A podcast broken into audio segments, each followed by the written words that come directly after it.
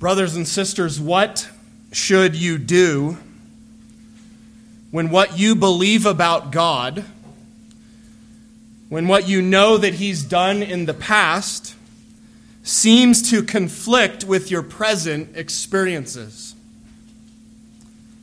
How do you respond when He brings suffering for reasons unknown to you?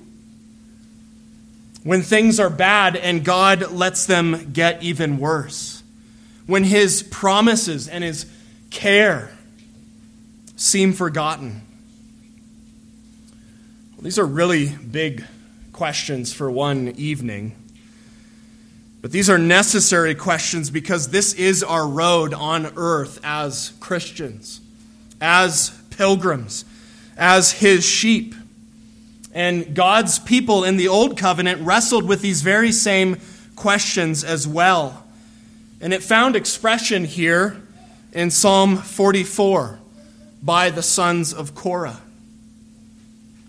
At this time, God was bringing defeat and humility.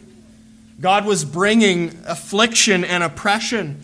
And quite honestly, as they go on to say, it, it felt as though he was asleep and he did not care.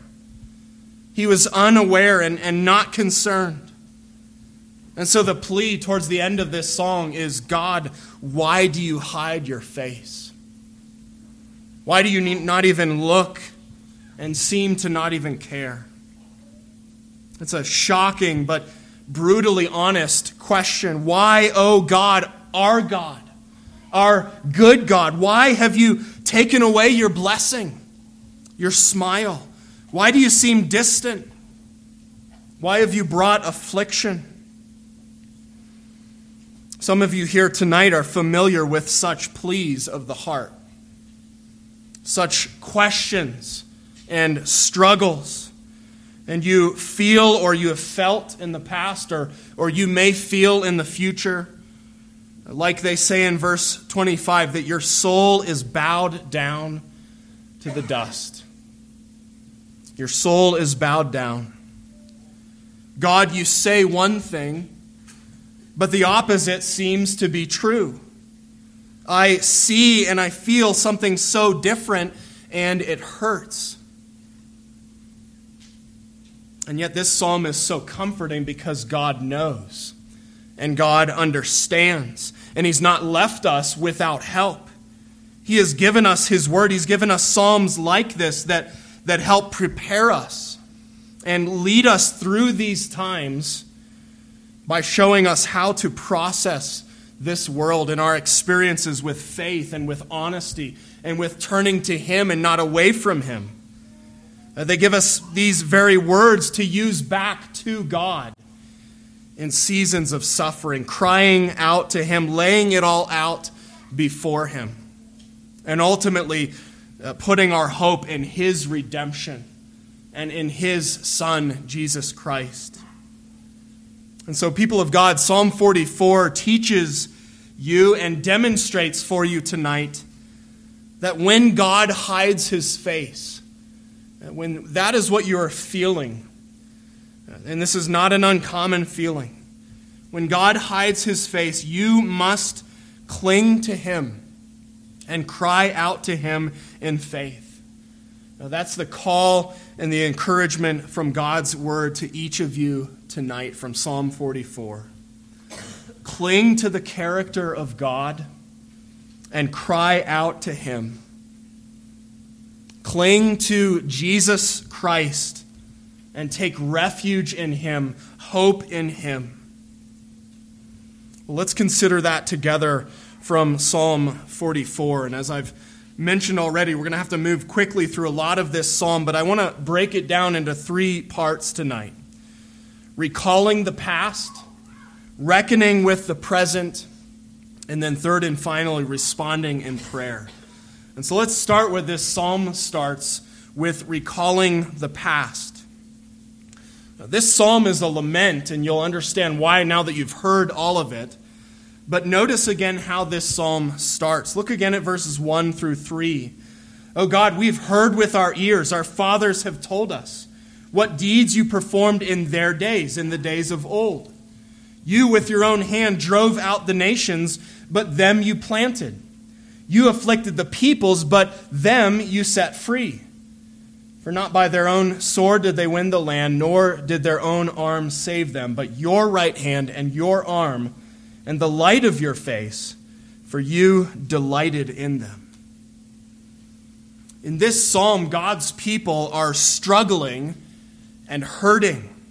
But what do they do first here as they turn to the Lord? Uh, they go to God in praise. Uh, they go to Him recalling what He's done in the past. God, we have heard some amazing things that you have done in days of old. And they refer to the Exodus and the conquest of Canaan, uh, how He drove out nations and planted them, not by their strength, but by His and by His favor and His love. It's really a beautiful testimony. They know God. They know what he can do. They know what he has done. They know his character. They know some of his great deeds. And did you notice where they learned all of this? In verse 1 from their fathers. The faith was passed down. These stories of God's work was passed down in their families and was learned from those who were older how many of you could say that? That my father or my mother, uh, my grandmother, my, my grandpa told me of God. I heard that just this afternoon. Someone was saying it was my grandparents that led me to the Lord. Uh, will our children say this of us? Could they say this? We are sinful and flawed, but do they hear the gospel from our lips? Do they hear of the great works of God from us? Do they hear it in this church and from this pulpit uh, and in our classrooms? Well, they go on and they, they apply this history, this faith, to their own context and their own day. They lay, lay hold of the God of their fathers and own him for themselves. Listen to verse 4 and following. You are my king, O God ordained salvation for Jacob. Through you, we push down our foes. Through your name, we tread down those who rise up against us. For not in my bow do I trust, nor can my sword save me. But you have saved us from our foes and have put to shame those who hate us. In God we have boasted continually, and we will give thanks to your name forever. Here's another beautiful expression of faith and, and sound theology. Real truth that they believe and they confess together. They trust a sovereign God. Their faith is not in themselves or their own sword. God is their, their king and their praise and their boast. It's really a, a, a hymn of praise and trust, this first part of the psalm. But what we're going to see is these words of, of praise and looking back become something of an anchor in the storm. An anchor in the storms of, of suffering that these hurting and afflicted people are going through. They're hurting and they're going through trials, and so now they are clinging to God's character and His deeds and His reign. And they're going to Him, they're speaking this to Him, even though they're not feeling it and seeing it right now.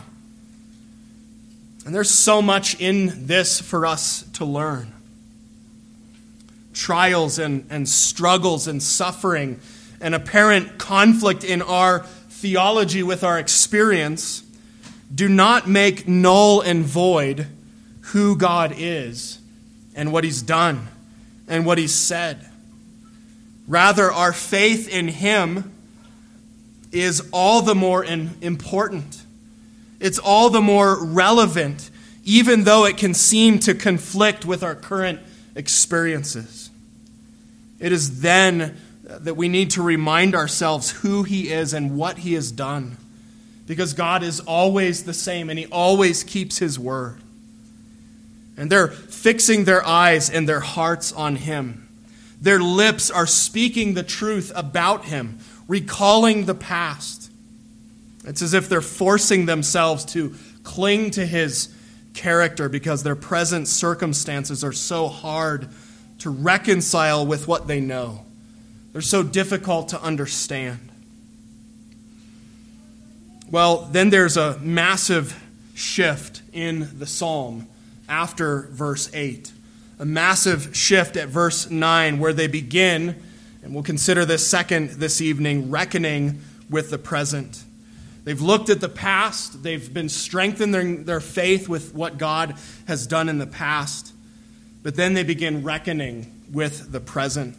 Look with me again at verse 9.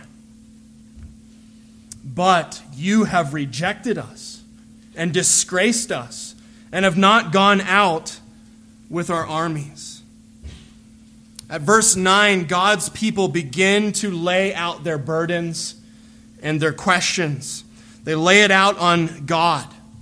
There's been eight verses of vibrant faith and truth, but then you begin to see the bigger picture. What's really going on? And this word but at the beginning of verse 9 signals a very big change. One writer has said that Psalms like this, many of the Psalms, are like a release valve for pent up feelings. A release valve for pent up feelings. And you can hear that valve begin to sizzle at verse 9. They've remembered God's victories, his help in the past, but that is not happening anymore. That is not what they're experiencing now. They've been losing and losing badly. God doesn't go out with their armies. They're fleeing, and their enemies are collecting their spoil. Uh, they're, they've scattered and they've been made like sheep for slaughter, verse 11.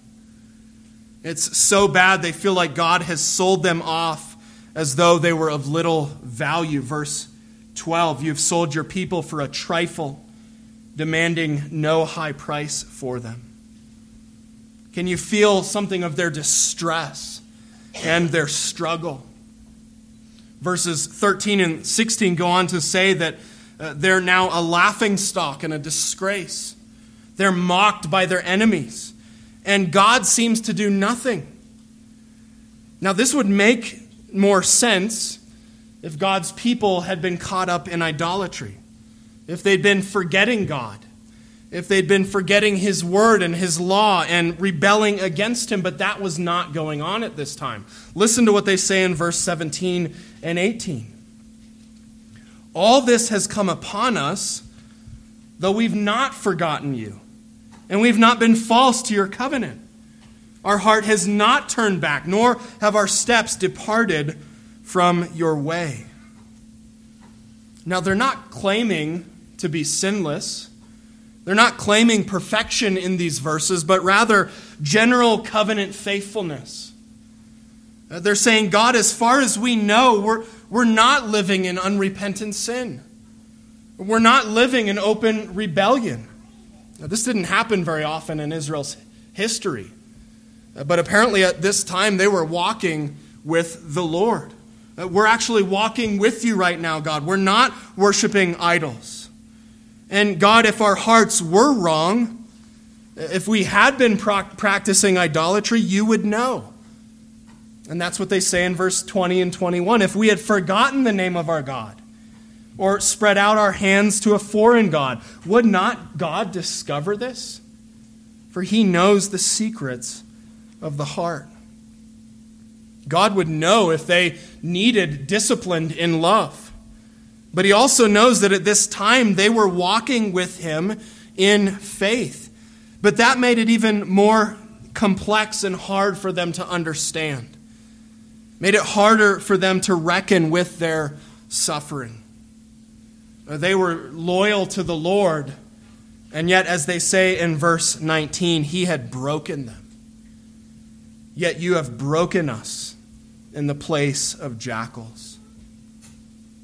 You see, their, their present situation doesn't seem to line up with the God they know and with His Word and with His promises and with what He's done in the past.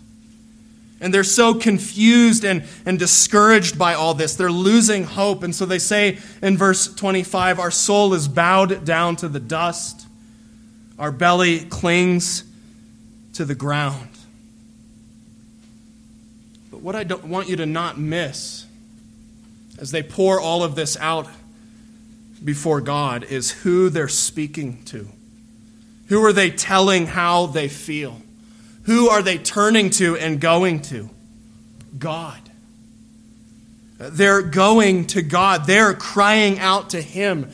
They're raising these hard questions and struggles with Him, praying to Him in song with a raw honesty that is rare today. And the Psalms actually encourage this and demonstrate this and guide us in this. They don't paint this happy veneer over the Christian life, they express both the highs and the lows. Uh, they say it how it is. And they're God centered and theologically precise and believing in doing so. I want you to notice the faith that comes through here, even in these cries and these complaints. They know God is good and sovereign. They know He's behind and involved with all that's going on. And so they keep saying, You. You cast us off. You don't go out with our armies. You make us a byword. You've broken us. If you were to count you or your in this psalm, you would count 30 references to God. They believe that God is sovereign.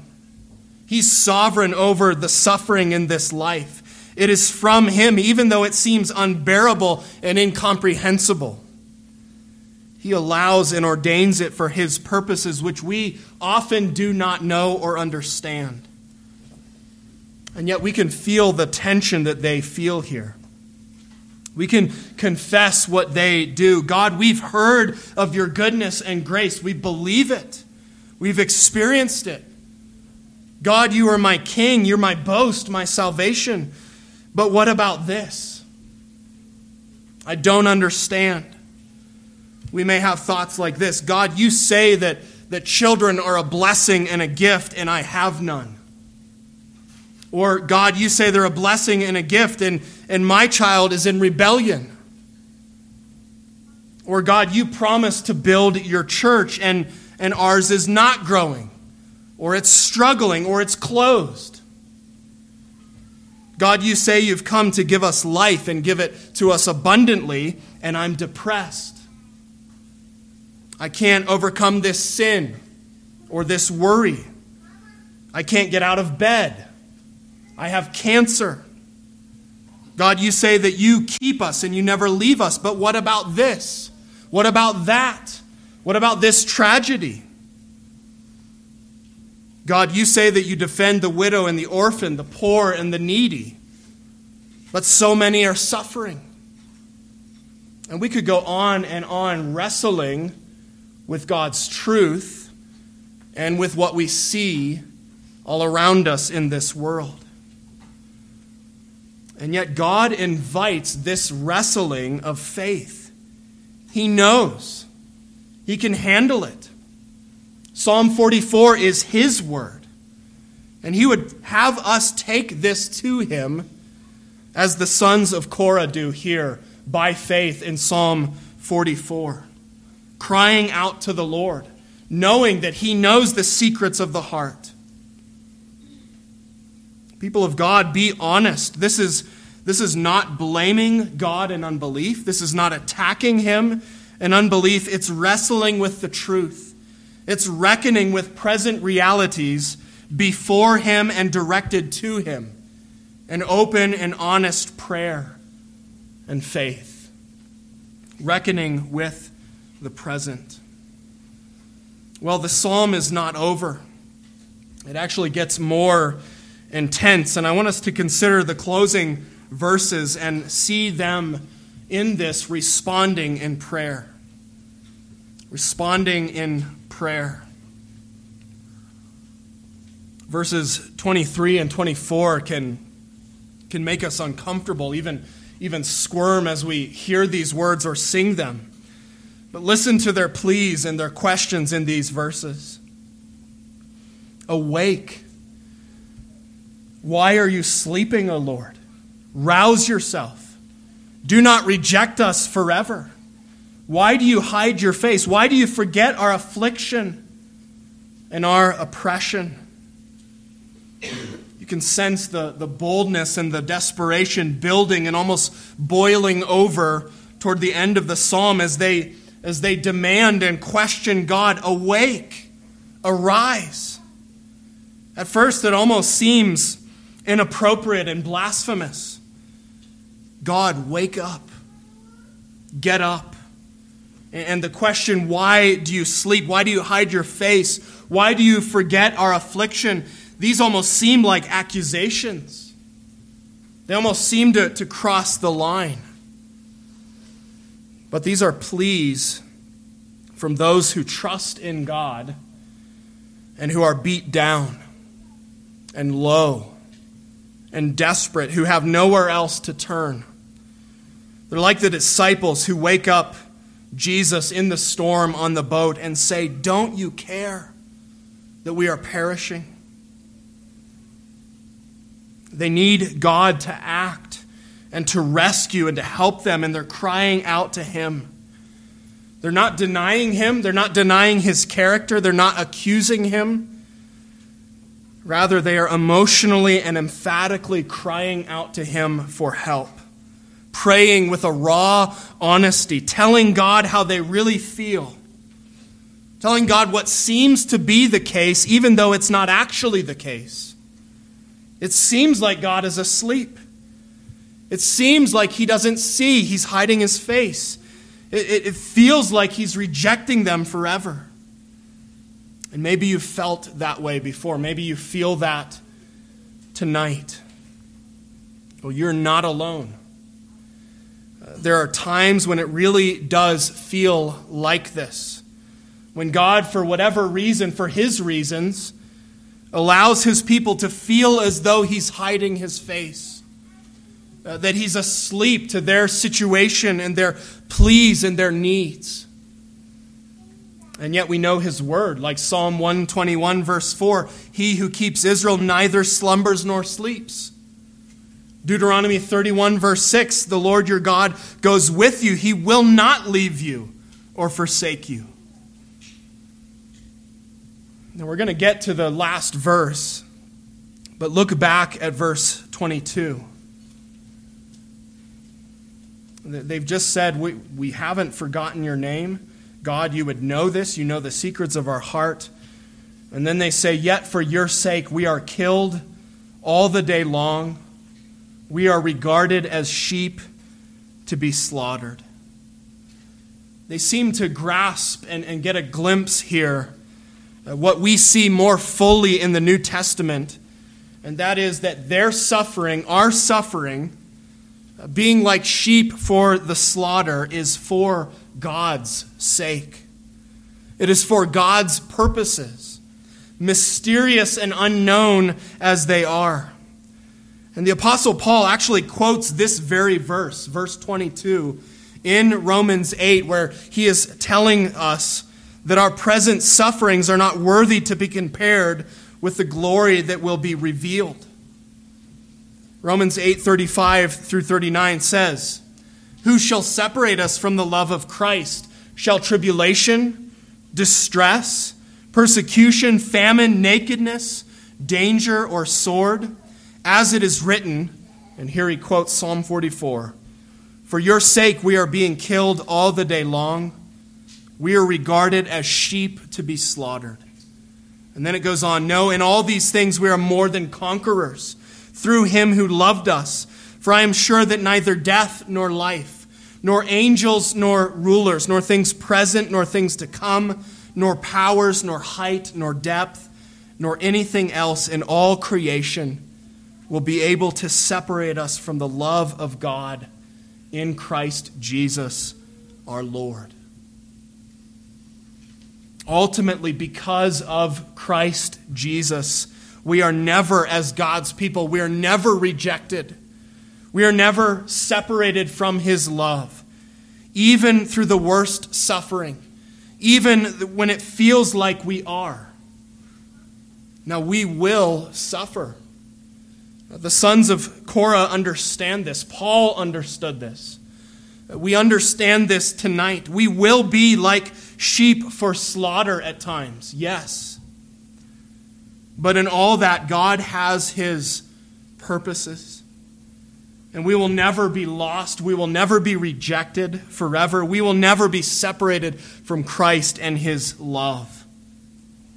The persecution, the suffering we face will not compare with the coming glory and victory of the conquering Christ, the redeeming Jesus. And that's where Psalm 44 leads us and ends. Look again at verse 26. Rise up, come to our help. Redeem us for the sake of your steadfast love. Psalm 44 ends abruptly. It ends without everything being resolved. It ends without a record of answered prayer, and triumph, and lifting of present circumstances and suffering. It, it, it, ends without specific answers to very hard questions. It ends without God's secrets being revealed. Instead, it ends with a plea of faith, a cry for God to act, a cry for God to help and to redeem by and for his steadfast love. That is his, his saving grace, his special saving love for his people.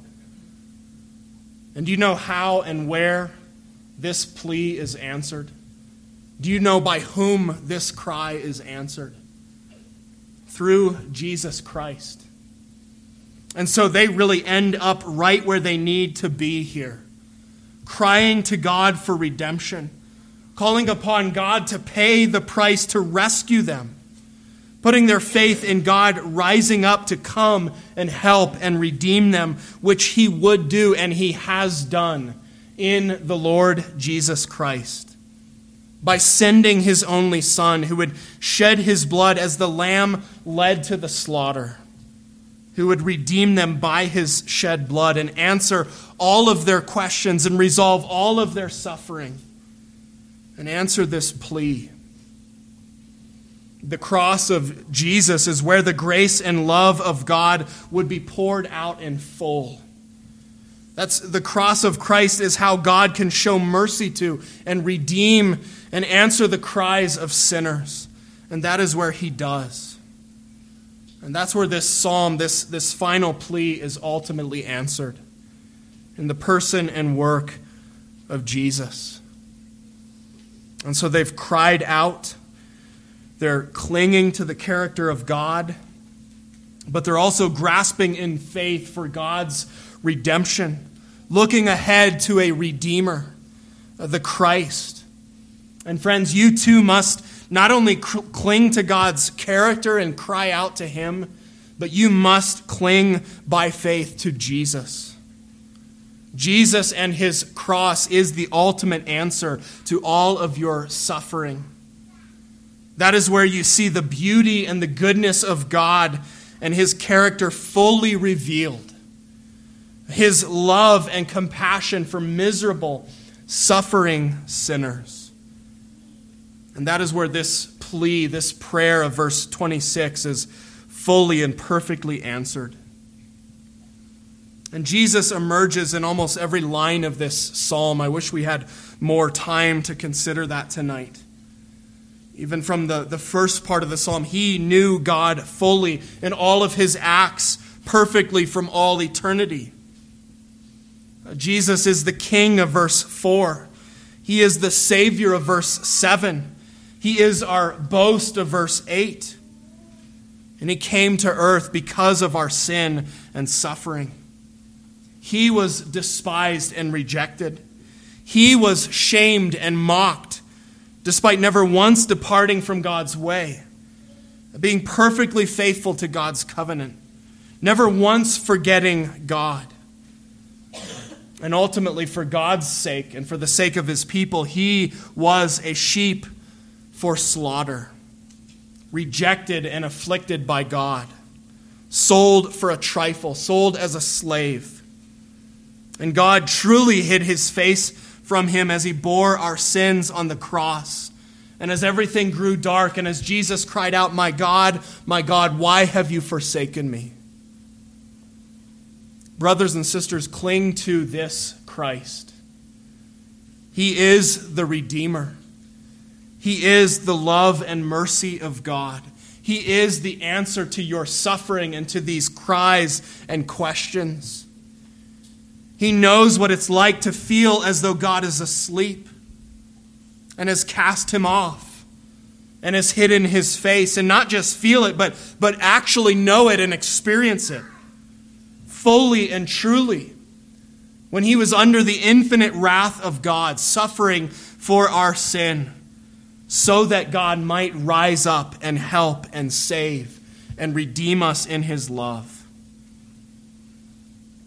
Jesus is the most qualified to sing these words. He understands your suffering. He knows about when times God hides his face. And even though he may not remove those times now or how you would like, even though he may not explain it, he ordains it for his sheep and for his sake. And he has come to suffer for you, and he will wipe away every tear. He loves you, he redeems you.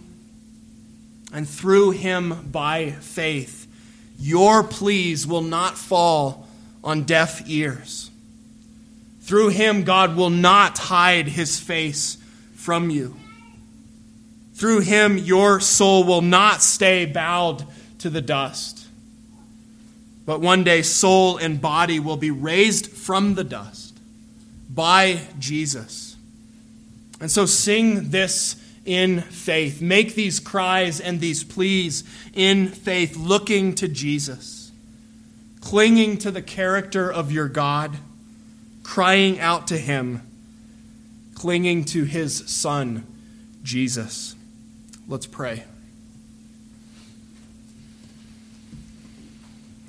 Our Father in heaven, we praise you and thank you that in Jesus uh, you have not hidden your face from us. Uh, you have not poured out your wrath upon us because you hid your face from him in our place on the cross.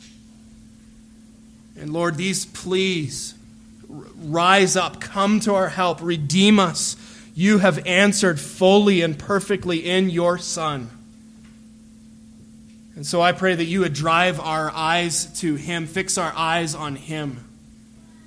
I pray that you would teach us to suffer like Him and cry out to you like Him with the hope of redemption in Him knowing that He will come again, that He will wipe away every tear, that He is the resurrection and the life. Uh, Father, please help us as pilgrims. Uh, please walk with us uh, in and through our sufferings. Teach us to pray and to cling to you in faith. We pray this all in Jesus' name. Amen.